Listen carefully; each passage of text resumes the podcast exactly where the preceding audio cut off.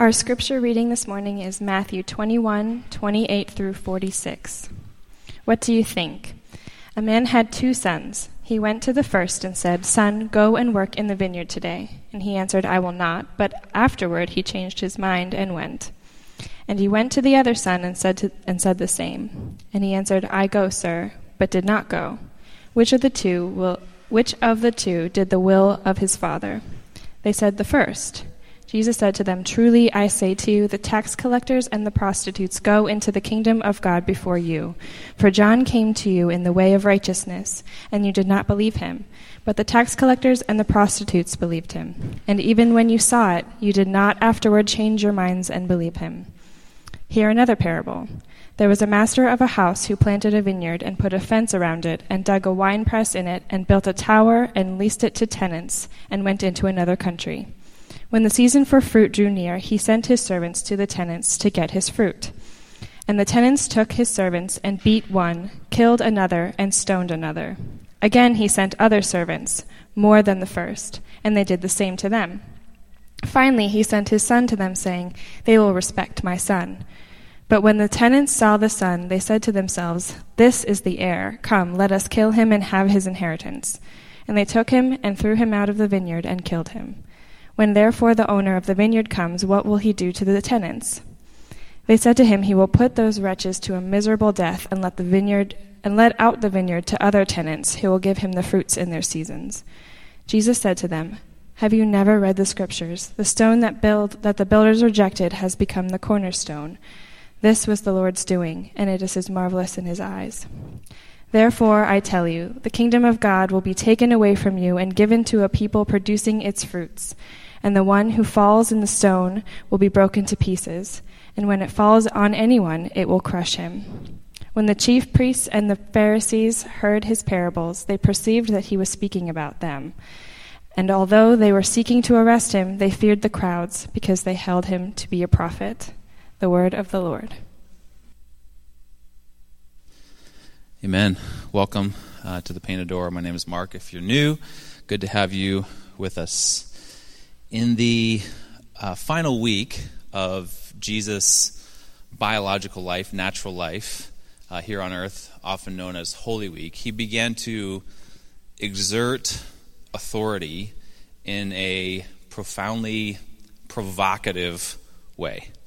He started to stick his finger into the eye, the proverbial eye of the religious system of the day. On Monday of that week, he went into the temple in Jerusalem and drove out all of the money changers that were doing business there. This was a violent and brazen act, this cleansing of the temple, that was an affront to all of the religious posturing of his day. On Tuesday, he proceeded to curse a fig tree, the fig tree representative of the law, and spoke, prophesied to that fig tree, You will never bear fruit. This, again, a direct affront to a millennium of rabbinic teaching about the law and its purpose of bearing fruit in the lives of those who would hear it. Jesus was castigating the entire religious system of the day. He was asserting his superiority over all of the rabbinic tradition that had gone before him. He was flexing his authority. And as you might expect, this ruffled some feathers. Because all of the religious leaders of the day, not only were their livelihoods being threatened by Jesus' exertion of authority, but everything that they held dear was being undermined. He was challenging all of it. And so the religious leaders of the day believed that it was incumbent on them to publicly undermine Jesus, to beat him at his own game, to show to the crowds in the street that this man, though he is exerting this authority, has no right to do so. And so the religious leaders came to him and issued a public challenge to him. And that public challenge was concerning his authority. They asked him this question By what authority do you do and say these things. And it's in the context of this challenge to Jesus' authority that the parables of Matthew 21 that we just read play out. Jesus has no interest in responding to this challenge in good faith. He, in fact, uses this occasion, this public confrontation, to further exacerbate the situation. He is not interested in diffusing this confrontation, he's interested in escalating it. And so rather than answer these religious leaders in good faith, he ignores their question as he was wont to do and begins to tell stories. Two parables, in fact. And he says this the first of the parables. What do you think? A man had two sons. And he went to the first and said, Son, go and work in the vineyard today. And the son answered, I will not. But afterward he changed his mind and went.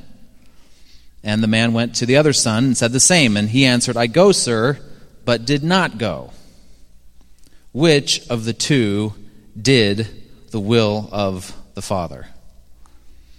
Okay, you see what Jesus is doing here. What a question. Which of the two did the will of the Father. The religious leaders of the day are challenging Jesus on his authority, they're challenging his right to exercise such superiority over their religious system. Jesus says, rather than get into a squabble about who has more authority, me or you, why don't we instead answer the question of what it is that the highest authority in all the universe would have us do?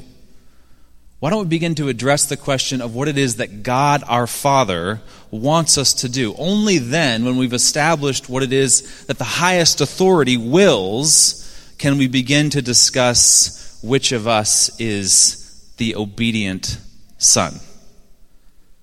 And so he's elevating the question to a higher principle. What is it that God the Father actually wants us to do? Now, the religious leaders don't catch on to this right away. They're not hip to the flip that Jesus is pulling on them here.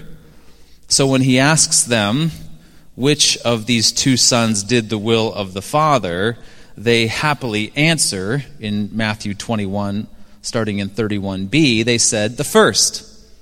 The first of the two sons. The one who said he wouldn't, but then wound up going into the vineyard. Jesus said to them, Truly I say to you, the tax collectors and the prostitutes go into the kingdom of God before you. For John came to you in the way of righteousness, and you did not believe him, but the tax collectors and the prostitutes believed him. And even when you saw it, you did not afterward change your minds and believe him. There you have it trap set, bait laid, bait taken, trap shut. The religious leaders have condemned themselves here without even knowing it because, unbeknownst to them, they are second sons. The religious leaders of the day are people who have devoted their entire lives to a posture of yes, Father. They have adorned themselves in the posture of saying yes to God. They have gone about memorizing His law and reciting it in the streets.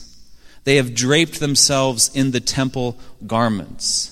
They are adorned in holiness. They are literally draped in yes, Father. And this is a public demonstration over the course of their entire lives. We are those people who have obeyed the Father's will. They are signaling that as far and as wide as they can. We are the sort of sons who obey the Father's will, the sort of people who say yes to God. But for all of that posturing, for all of that public signaling that they are devoted followers of God, when the rubber actually meets the road, they will not obey him. They will not yield to him. They will not follow him. They will not submit to him because, quite frankly, it is too costly. It's too humiliating. It's too humiliating now in the face of this petulant nobody from Nazareth that these high and mighty religious leaders who have committed their lives to religious devotion should bend the knee and submit to his superiority, to his higher authority. That would undermine all that they are. That would undermine all of their yes. It would undermine all of their public signaling about their devotion to God. Their system would crumble. They would be reduced to nobodies. They would come in under even this nobody from Nazareth. And so they refuse. When saying yes to God meant to them that they could gain some social capital, when saying yes to God meant to them that they could establish themselves as higher authority, when saying yes to God meant that they could belong in a community, when saying yes to God meant that they could benefit from all of the comforts of church life, they were happy to do so. These religious leaders were saying yes on all those fronts, but when saying yes to God meant believing that they were underneath this nobody from Nazareth, it was too much for them. It would have meant giving up all of their posturing and being exposed as the lost, misguided frauds that they really were. Losing their reputation, losing their good name, losing the credibility of their ministry. No, no, no. They were not actually interested in doing the will of the Father. They were only interested in assuring everyone around them that they were obedient to the will of the Father.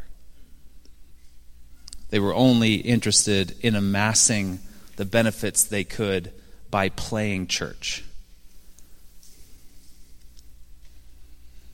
My family and I uh, got back just a few days ago from a two week long trip to the wonderful Pacific Northwest.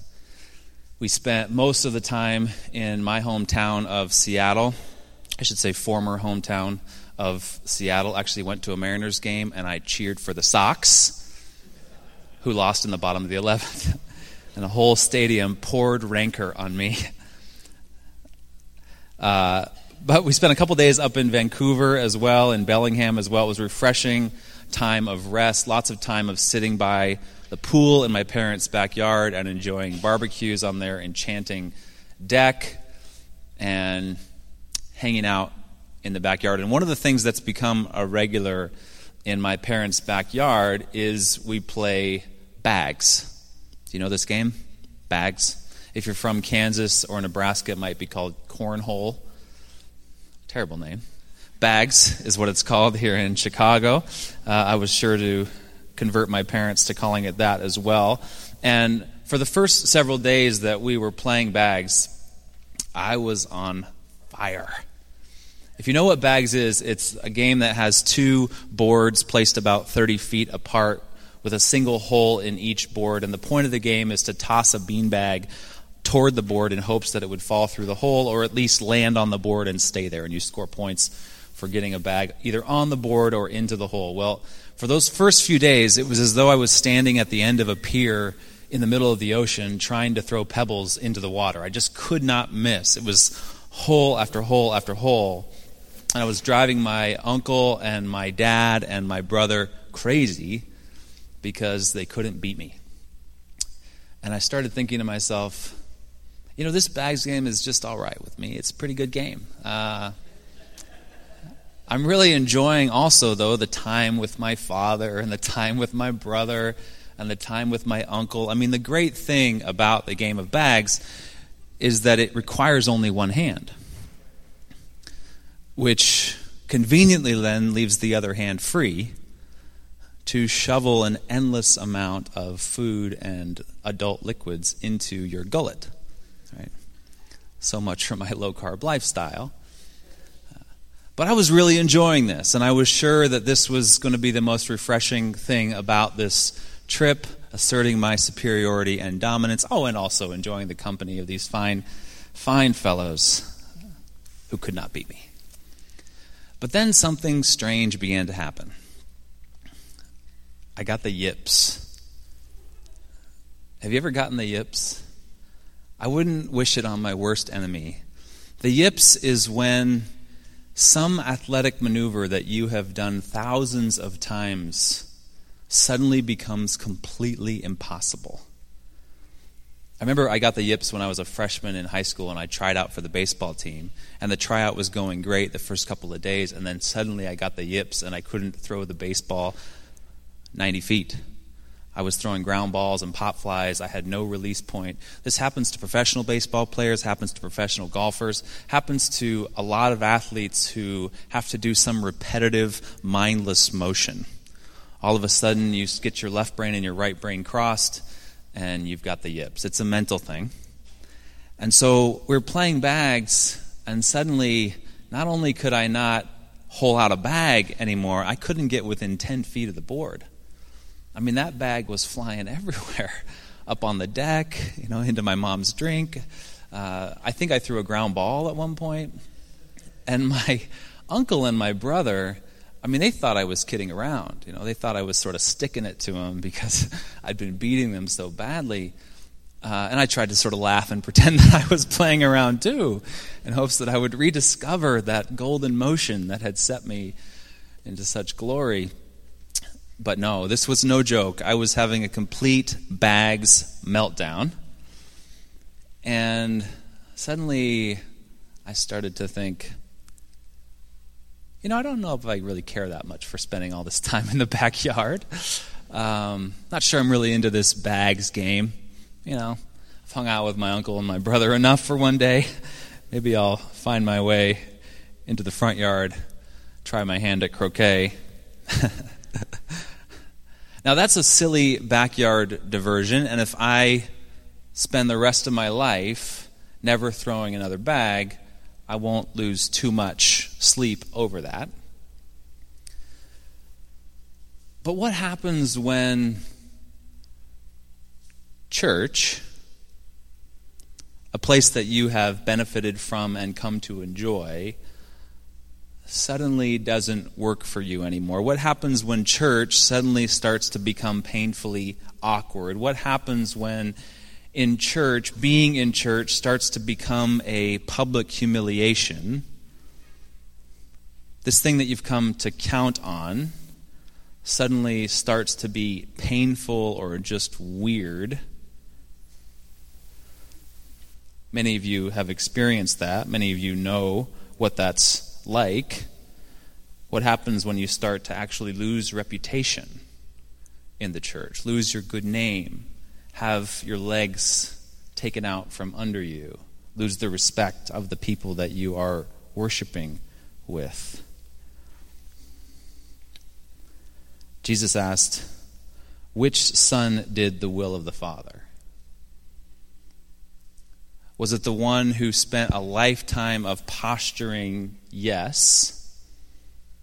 The one who was absolutely committed to signaling as far and wide as possible that I am a person after God, that I am a yes person to God, but then when public humiliation, when cost actually came, shrank back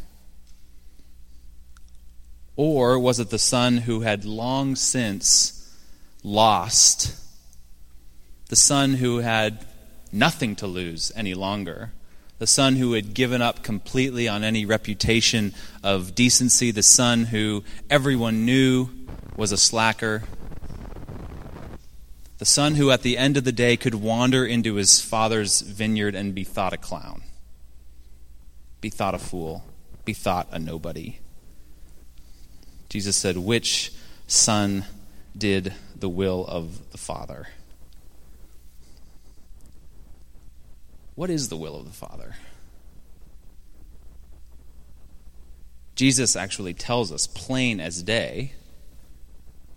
If you've read John's Gospel, quoting Jesus from chapter 6 For this is the will of my Father, that everyone who looks on the Son and believes in him should have eternal life, and I will raise him up on the last day.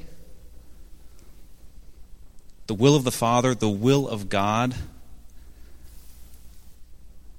is that we would believe in his Son for life. That we would cast our whole lot in with Jesus, that we would hang everything on him. All of our joy and even our very life on him. That we would count on him for all things, no matter what else it cost us, that we would release everything else that we would suffer even public humiliation, the loss of standing, all of it, if only to stake our joy and life on Jesus only.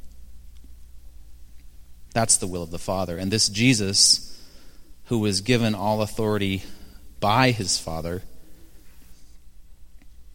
he then told these religious leaders a second parable. He said that there was a master who set up a vineyard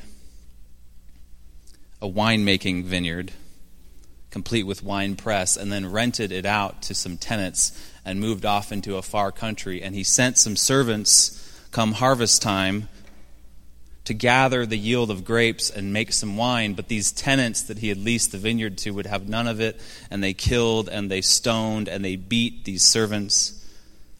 And so the master sent more servants, and they suffered the same fate and so the master finally said, Perhaps if I send my own son, they will receive him. They'll respect him enough to receive him, and he'll be able to enjoy the yield of my work, the wine from my vineyard. But no, even this son, the tenants had no interest in doing the will of the master. They had no interest in the will of the master altogether. They simply wanted to live in the master's house while it suited them and be undisturbed by what his will or desire might be. They actually wanted nothing to do with the master, certainly not trusting him. They just wanted pleasant, undisturbed backyard barbecues without the trouble of the master asking anything of them. I tell you this? When it comes to life with God, you will not be left undisturbed. You will not be let alone. You will not be left alone by the Master.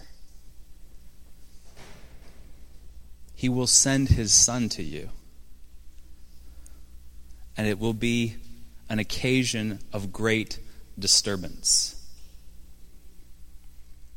There will come moments of great cost when the most precious thing you hold on to, even your good name, even all of the work that you have done to signal to others or to yourself that you are on track, that you are holding it together, that you are worthwhile, that you bring something to the table, that you have some internal, intrinsic value and good to offer, that your hands are full of something that can serve others or this world, that you have purpose and meaning. All of that will be greatly disturbed by the coming of the Son. In fact, God will ask you to let go of everything that you have called good. He'll ask you to let go of everything that you believe is necessary for you to have life and joy.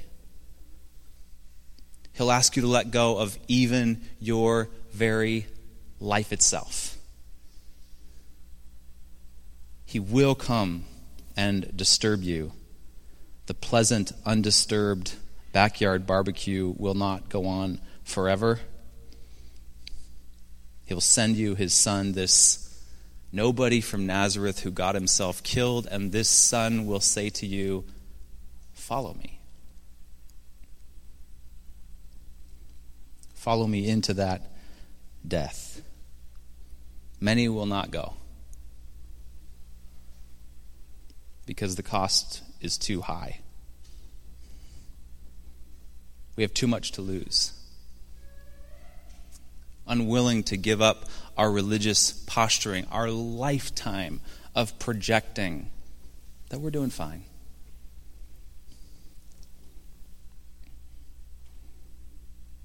Jesus said to these religious leaders, Have you never read in the scriptures? The stone that the builders rejected has become the cornerstone. This was the Lord's doing, and it is marvelous in our eyes. Therefore, I tell you, the kingdom of God will be taken away from you and given to a people producing its fruits, and the one who falls on this stone will be broken to pieces, and when it falls on anyone, it will crush him. Here's the good news your good name, your reputation, your public signaling as one who says yes to God, it is all already lost. You have already lost. God is taking the veil off of it all. Public exposure is at hand. Soon, the whole cosmos will know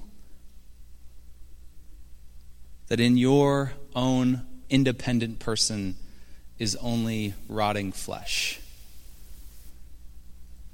Why not simply acknowledge it now and begin to participate in the life and death of Jesus? Jesus is the only Savior we have. And He's the only Savior who says to us that in the middle of that rotting corpse, in the middle of that death, in your undoing, in the collapse of your posturing, there is life and joy eternal. There is a life that springs out of letting go of pretending letting go of posturing, letting go of trying to convince others and God and mostly yourself that you are far more than you actually are. There is a life that springs from humiliation. And it is the life of Jesus. He proved it. He showed us the way. He let his father take everything from him, going even to the cross and breathing his last breath, suffering the ultimate humiliation and shame only to prove and vindicate that God meets us in those most desperate places of despair and loss the horror of exposure is not the end of the story. God lived it before us, and He will meet us there. In Mark's telling of this parable, he ends it this way, speaking about the religious leaders. In Mark 12, it says, They were seeking to arrest him, but feared the people, for they perceived that he told the parable against them. So they left him and went away. Jesus has told this parable against us all. He's told this parable against all of us who cling to our reputation and good name. But we need not slink away in sadness. Being exposed, suffering humiliation will not be the end of us it will be the beginning. Only trust Him. Let's pray. Father, fill us with your Spirit and grant us courage.